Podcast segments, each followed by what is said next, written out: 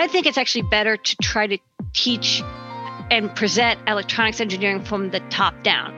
There's a problem you're trying to solve, and what skills and technologies do you need to solve it?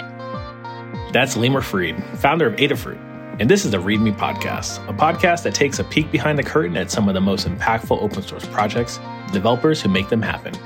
I'm B. Dougie, a k a. Brian Douglas. And I'm Kathy Korovec. In every episode, Kath and I invite a maintainer or open source developer into our studio to explore their work, their story, and where the two meet. In this episode, we speak with Limor, who seeded the idea for Adafruit when she was a student at M I T. As you will hear in the interview, she decided to make her own M P three player, and this triggered an interest from those around her and beyond to make their own electronics as well. It all started with empowering people with the tools and allowing their creativity and knowledge to lead the way. Seeing that there was this desire for people to make their own electronics and wanting to satisfy that, Limor started Adafruit, an open source hardware company based in downtown New York City. Adafruit provides the tools for people all over the world to make anything electronic they can imagine. This all started in two thousand five, and by twenty fourteen, Adafruit had a revenue of thirty-three million dollars, and today it has one hundred employees. In this conversation, Limor talks about the birth of Adafruit, its philosophy, and how open source plays into it all. Limor, welcome. Hi. I feel like you're you're kind of a legend. Yes. I, I feel so privileged to talk to you. All right. Cool. Well, it's awesome to be here. I'm, hang, I'm hanging out in the GitHub. Tell us about your first earliest computer interaction memory. It's a good way to start the conversation. Okay. Wow. Um, my first computer interaction memory. Well, I don't, I don't know this, like my very, very, very first, because I was pretty young. Um, I'm, I was pretty lucky that my, my dad is a professor. And so he used computers. He was a professor that would use computers in math analysis. And so we had a, we had a home computer pretty early, um, basically like eighty-four, eighty-five, which was, which was pretty soon. Um, but I, we had like a Mac five twelve K, and, uh, these were, these were adorable little computers. And, uh, I liked playing games on them. You know, people would swap disks around, and I would use ResEdit, and I would like change all the icons. This is what we did before Fortnite. We we used ResEdit to like fuck with programs. So that was kind of fun. I was actually talking to somebody yesterday about, you know, what they were like, what's like a, your first programming experience? And like technically it was with this program called Adventure Game Toolkit, which was a text adventure programming system. Again, before Fortnite, all we had was text adventures. Uh-huh. Right. And I was like, oh, I want to write a text adventure. And so there's this tool called Adventure Game Toolkit.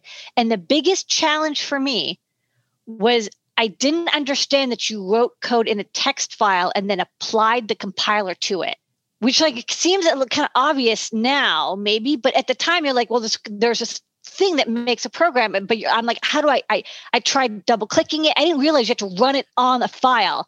Weeks, weeks it took me. But like eventually I figured it out. That was the hardest part. I feel like pe- people might now, I, I mean, I don't know, they might not understand what a text game is, um, which is kind of sad because I grew up playing text games too. Um, Do they not know what text games are? I mean, I'm, I'm thinking there must be something online that's similar. I mean, like there, there's like probably websites where like you, you, you type things in. There's like, there's like text, there's text yeah. games on websites. It's like I a think. Choose your own adventure. Yeah. Yeah. Kind of. Kind of. All right. Anyways. There, there you go. That's your first question answered. Done. All right. Moving right along. Also, just shout out. There were, I, I watched a Netflix documentary during COVID about the history of video games, and they talk about that. And I think John, John Carmack, I think, was was in that documentary. I saw as this well. one. Yeah, it was really good. I don't remember the name, but if anybody wants to go and watch Netflix and learn about text-based adventure games, there you go. Yeah. Yeah, Infocom was, it, I grew up in, in Boston, and Infocom was the company that did these games. Very, very popular, very successful, did like Zork and other ones. And um, they then pivoted to doing database design and like totally destroyed their company. Very im- impressive. Limor, so you, Hi. I think a lot of people probably, especially folks who follow you, they know about Adafruit, I hope.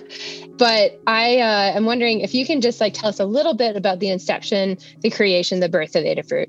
Right. So I had to write this thesis, and I really didn't want to do it, like really badly. And so I was like, what can I do to not write this paper? I know I'm going to like build my own M P three player. That's where I was at. I was I was kind of looking online, and I knew a little bit about electronics. I was studying computer engineering in school. And so I was like, well, I want to like make things with it. And there was like a crew of people who were all kind of making like L E Ds and blinky things. And I found some M P three player chips. And so I, I decided to make my own M P three player based on some tutorials online. And so I did that, and that was very successful for avoiding writing my thesis. Um, and then I, I continued to avoid my thesis by doing other projects. They just kept coming because the procrastination can make you very prolific. Um, and eventually I did have to write this paper, and, and I graduated. And I was making stuff like synthesizers and like um, little like pocket games, like D I Y, like Game Boy type things, and um, was posting them online on blogs. And folks were really um, into them, and they wanted to build them. And the way electronics kind of works is that basically the price for buying one set of parts is like thirty dollars, but buying enough parts to make one hundred is only ten times as much. Like it's it's very it's very nonlinear. Like it you know if you mm-hmm. buy enough parts to buy one hundred kits worth, it's not that it's it's not that much more than just buying parts for one, because there's just high setup costs, especially for a circuit board. And so folks were emailing me and like, hey, I want to buy a kit of these parts. Will you sell me a kit? And um, I actually was working at the time at like a small startup, but um, for fun I was like, yeah, sure, I'll I guess I'll do that. Let's let's do runs. You know, I'll do a run of one hundred kits. Like now they would call it a group buy, but I don't think we had that word yet. Uh, but it was basically a group buy, and I would, uh, you know, I had a little PayPal button, and people would uh, like send me twenty bucks, and I'd send them a kit. And then I just kind of kept doing that. And I would sort of like make new kits every once in a while. And uh, it's fun because I get to make new things constantly. I'm not mm-hmm. stuck with like one thing that I have to, well, I have to support stuff, but I'm not, I'm not like making one thing and iterating on it as much as kind of like doing new, interesting things, whatever sort of attracts my attention. That's awesome. So like um, that, but now I have a hundred employees. So, okay. So you've opened the doors in a lot of ways, kind of like being a woman pioneer in this male dominated industry, making hardware development more accessible to hobbyists. Can you discuss some of the challenges that you faced along that path?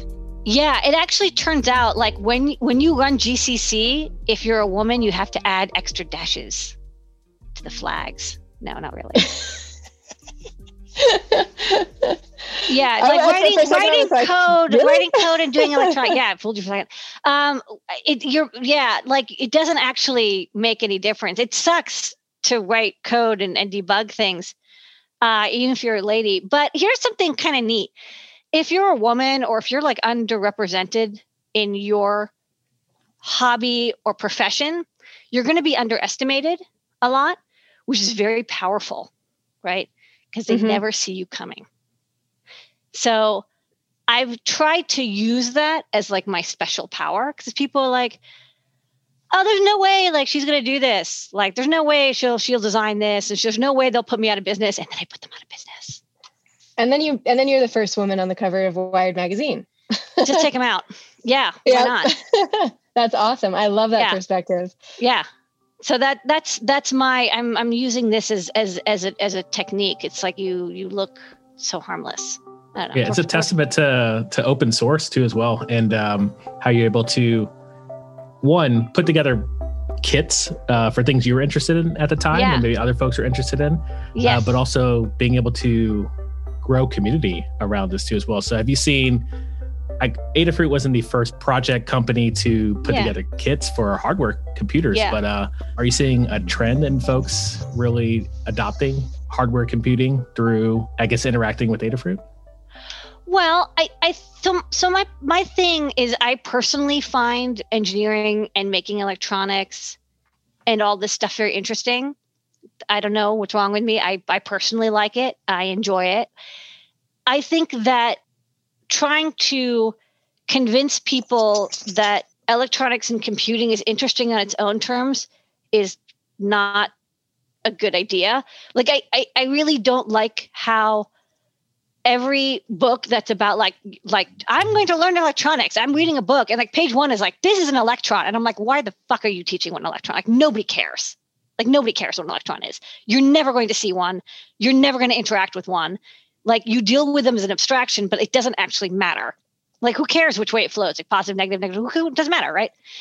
And I think that there's this obsession with teaching from the from the bottom up in a lot of ways, because it's like, I don't know, like we learn that in school or something. It's like you learn like an atom, and then you learn a molecule, and then you learn like bio, and then you learn cell structure, and then before you know it, you're like the mitochondria, the powerhouse of the cell or whatever, and then it goes on and on and on. It, it goes up in complexity, whereas I think it's actually better to try to teach and present electronics engineering from the top down.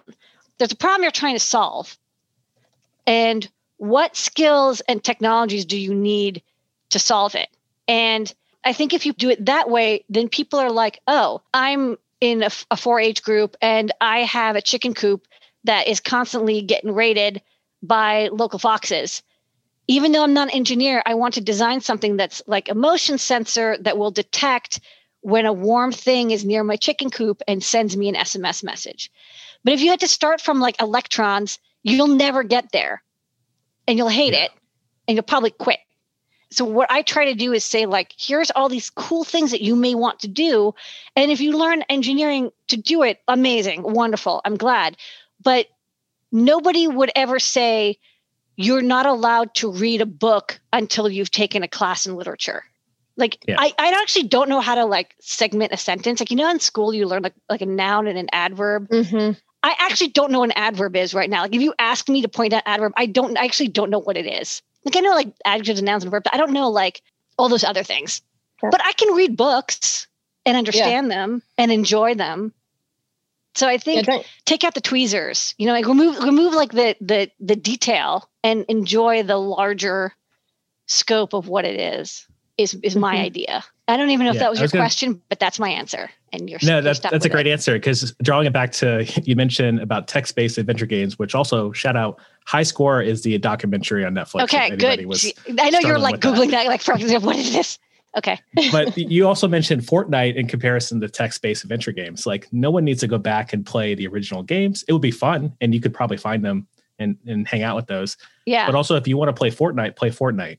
And, Dude, absolutely. And there's people yeah. and there's and I think like there's people who probably do cool things where they like program keyboards to automatically like, you know, create forts or like auto, you know, do machine learning to uh, on their P Cs so they can like automatically detect things in the space. Like, you can do cool things with computation and electronics and, ele- and sensors, whatever your game may be. You actually have a lot of people who do cosplay.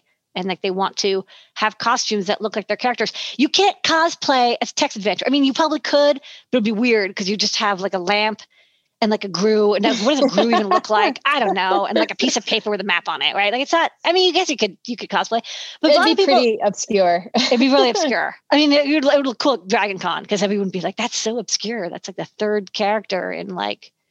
Yeah, yeah. I mean, like the people who would get it would. would get it. Right. And they would be so stoked. So, so stoked. But yeah. But anyway, so people like to do, to do cosplay. They're like a lot of cosplay is like, they have to do a lot of electronics now. They have to have L E Ds because mm-hmm. everything's like glowing and like making noises, but they're not learning electronics and then doing cosplay. They're doing cosplay and they're like, I really want to make this glowing sword that when I poke something with it, it makes the noise that yeah. the, the sword makes in the game.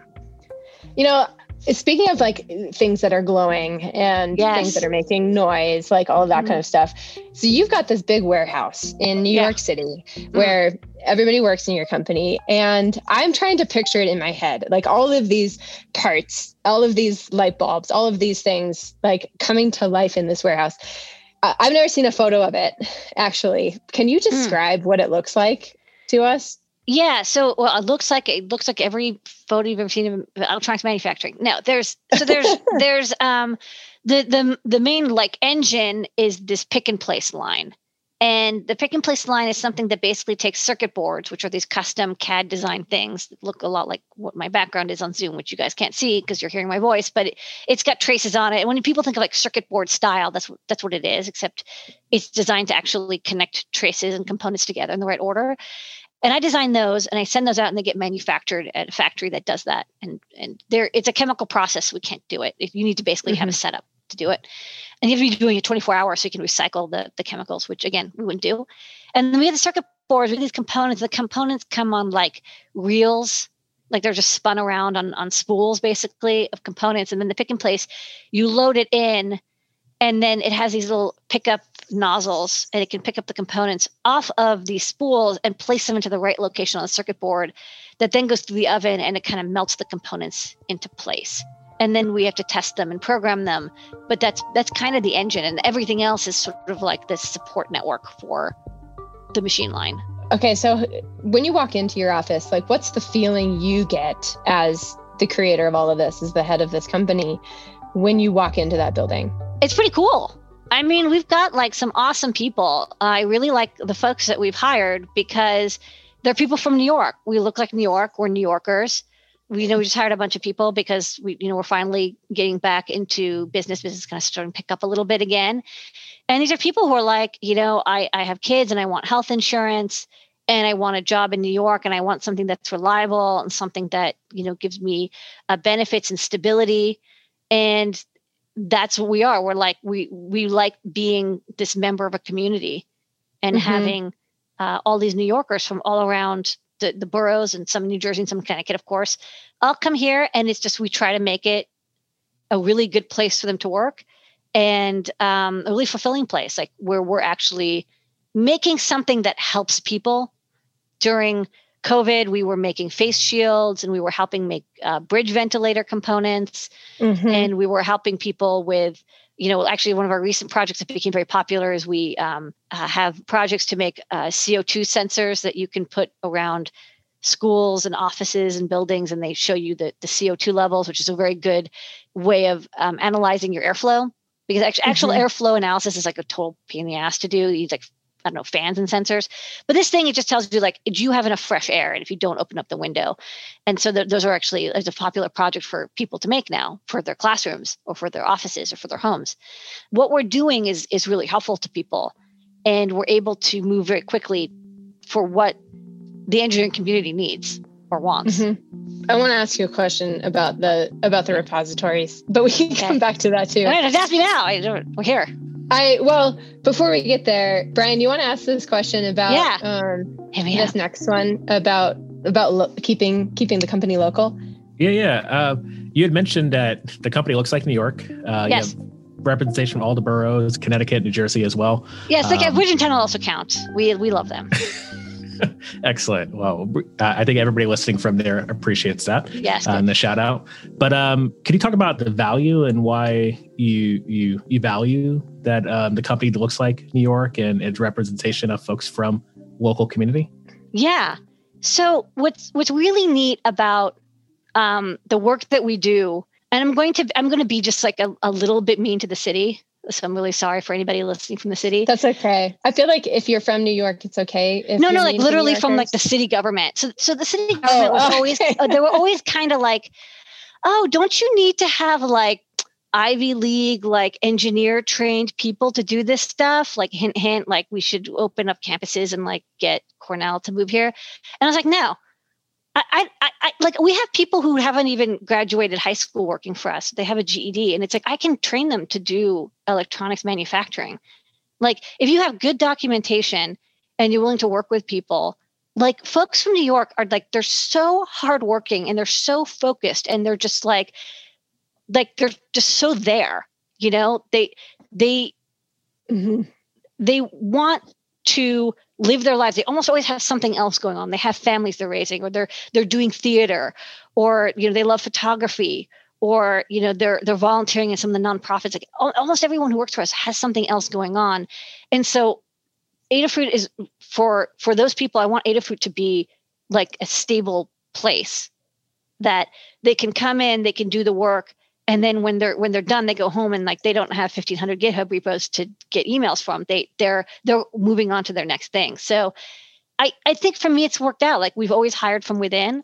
So like our C F O started in kitting, and our C O O you know is a painter who came in, did facilities work, and and moved up into being a C O O. Everyone who works for us, like nobody was hired externally as like, come in and be the manager. These are all people who, they worked at restaurants and they they hated it, or they worked at like Urban Outfitters and they eventually hated it, or you know they worked at any other entry level retail or service job, and they're like eventually um, they're like you know I'm I'm kind of tired of that. I want a job that I can manage people and, and learn these skills, um, but I'm not dealing with customers like also yelling at me at the same time. So and and it's really worked. Like we have very very little turnover. Like people who work with us, they work with us for like ten years. That's really cool. I mean, you know, I yes. I was listening to on Friday afternoon, I was like, oh, I'm going to check out Twitter while I'm on my walk today. And I see it, and it, it, there's there's the notifications. It's Brian Douglas is speaking right now in Twitter Spaces. And it happened to be this really great conversation all about getting getting people involved in tech and in coding, and like what there, there were four guys, and some of them I hadn't heard of, um, but mostly from Atlanta. And uh, they were all talking about like different ways that they have seen and that they're doing with their companies and in their open source projects to get people involved in coding. And one of the coolest things is that, you know, like just through open source, and maybe like now we can talk about your fifteen hundred repos, Fuck but yeah. through open source, there's this like, like automatic almost democratization of code. And I wonder if you can talk to that a little bit. Like Adafruit is, you know, a, a hardware company. And I feel like not everybody knows that you maintain fifteen hundred repositories, and I mean, maybe not maintain them, but you have, you have no, all I, of this code out there. I absolutely get emails for each one. I'm sure you do. So I think, and I think it's like, you know, like that, take it, steal it, you know, the, the whole history of computers, yeah. all about theft, um, you know, and property theft, theft is property. So if you see some code you like, take it, you know, I mean, yes, once in a while, if you're a very big company, you'll end up going to court over it. But for the most part, individuals, they don't. And you should you should just take whatever you see, because in my opinion, and you know, I know people, they're like, oh, we need the copyright to maintain the G P L, and, and that's great. And there's some people who, who are more Apache life or copyleft, whatever. But but in my opinion, it's like this co- code sucks so much. Okay, coding is so bad. It's it's horrible. You're you're typing numbers into That's a computer. The dirty secret, everybody. Okay. No, I mean yeah. it's like true. It's te- it's really terrible. I mean, like you get to a zone and you can be addicted to it, but it's like uh-huh. actually not. It's not good for you, in my opinion. I don't think so. Like I feel really bad after typing numbers into a computer for like seven or eight hours. I don't know about you. Right? Yeah, no, I do too. I think we can admit to that. Yeah, so it's I, the I reward feel, afterwards of like seeing the thing be made. That it's like, amazing. It it's races, so worth it. It, blank, it, it like yeah. makes you black out all the rest of the pain. Right, but it's it's terrible. And so I'm yeah. I'm sort of like any any code that somebody can take or any design they can take and then they use it, like would be great and and then good for them. Like I've actually just I've just kind of evolved past the like thinking of people using my code as, as like, oh, they took something. Like, I just, I, mm-hmm. I just don't really care anymore. It's like, I hate, you know, it's like, oh, you stole my rabid opossum. Like, why would I, why am I angry? It's like, okay, if you gave it a good yeah. home, like, congratulations, it bit me. You know, like, I mean, it's really interesting because like the, the, the artist community is a lot like this too. Like there's, there's this concept of like, there's no original art. Um, and my sister is an artist in New York. And so she's going to listen to this and totally be like, I can't believe you said that. Um, but you know, it's this, this you know what the definition of art is? Borrowing of ideas. What? It's anything that's in an art gallery. Yeah. Yep, exactly. But, but I love that, like, you know, and, and what you're, what you're doing is an, is an art. And I think open source is an art. Um, and if you think about it in terms of like, you're constantly borrowing, stealing, you're constant, you're like then pushing this thing forward. You're taking it, making it your own, turning it into something. Yeah. Else. There's, there's too much obsession about trying to be original. And I think mm-hmm. it's, um, I think it's actually really toxic, and it keeps people from getting to be able to express them, because even like, okay, like you step into the, you can't step into the same river twice, right? Because you're a different person and it's a different river. Somebody yep. re-implementing, there's, there's no point in trying to pretend that anybody implementing or even compiling or running the same program is going to have the same experience as another person. So you, you should just let them, you should like give people the tools to do what they want. And so mm-hmm. that they can have their own like self-expression and success in doing it. So there's two parts of that for me. So every time I do like a podcast at the end, I'm always like, you guys aren't going to play this because I didn't talk about anything you wanted. There's two parts about coding and technology that I think are essential. And at no point is it like the C P U, the amount of RAM, or what microcontroller you used. It's whether there is a, a pool of code or designs that people can look at and learn from, because we're mimicking animals. We look at how other people did stuff and we mimic it. And then we like, you know, do something a little bit different. And you have to have a community that doesn't suck, that lets people have those experiences. Because if you have a community where immediately it's like, that's lame, you just copied that person, they're, they're never going to get past the duplication process into the synthesis process. Because mm-hmm. you have to do duplication, but you have to mimic before you can create. It's just, it is, it is just, humans are like this. Mm-hmm. Okay. Some, somebody's going to be like, I'm an evolutionary biologist. I disagree. I don't care. You're not on this podcast. I am. Right. So you have to, you have to mimic first and then you can create. That This yeah, is true. I love that.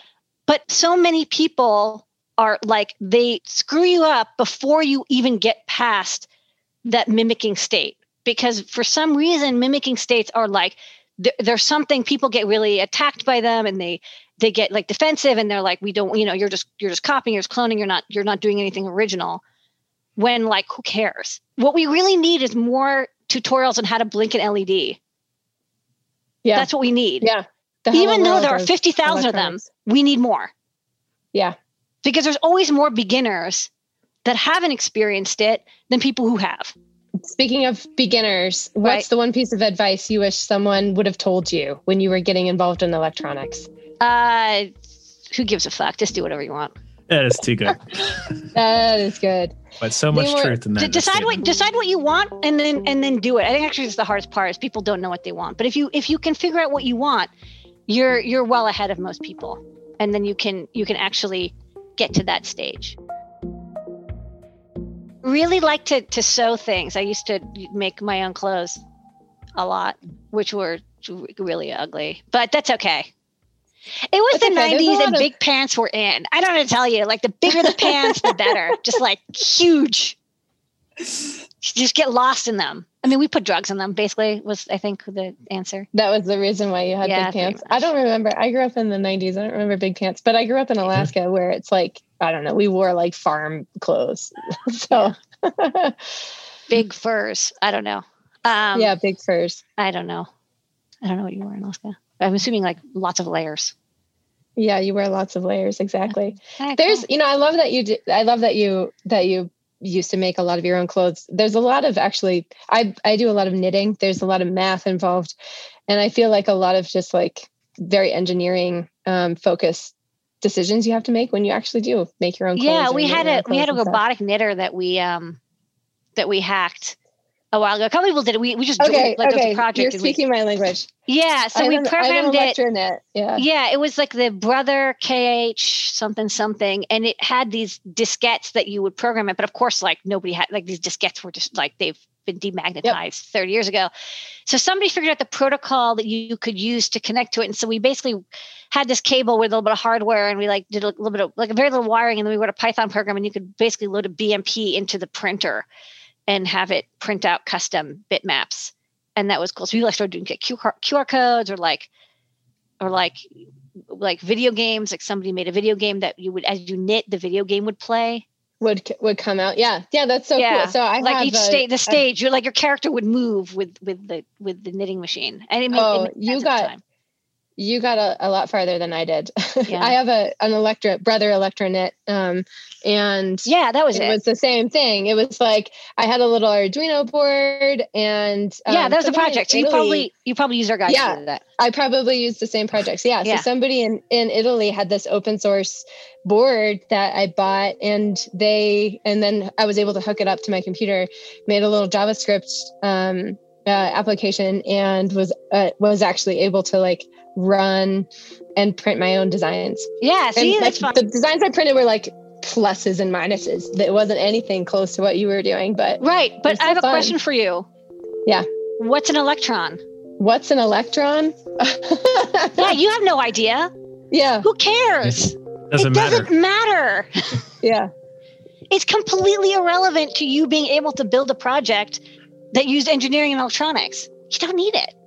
Yeah, you don't need it. Well, I mean, technically, I needed Electron, the application, oh, the, the, the to be able structure. to run my... Yeah, yeah. That's different, and that's not my problem. I, I know, think that's yeah. Google's fault or something. Yeah.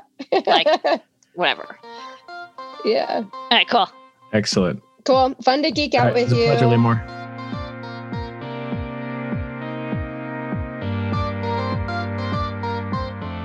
So good to have Limor Fried on the ReadMe podcast. To learn more about Limor and her company, Adafruit, please go to adafruit dot com. I'm Brian Douglas, and I'm a developer advocate here at GitHub.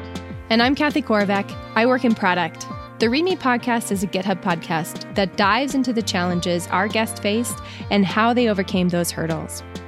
In sharing these stories, we hope to provide a spotlight on what you don't always see in the lines of code and what it took to build the technology that inspires us all. It's been really great spending time with you. The ReadMe podcast is part of the ReadMe project at GitHub, a space that amplifies the voices of the developer community, the maintainers, leaders, and the teams whose contributions move the world forward every day. Visit github dot com slash readme to learn more. Our theme music has been produced on GitHub by Dan Gorelick with Tidal Cycles. Additional music from Ray Royale and Blue Dot Sessions. The ReadMe podcast is produced by SoundMade Public for GitHub. Please subscribe, share, and follow GitHub on Twitter for updates on the podcast and all things GitHub. Thanks for listening.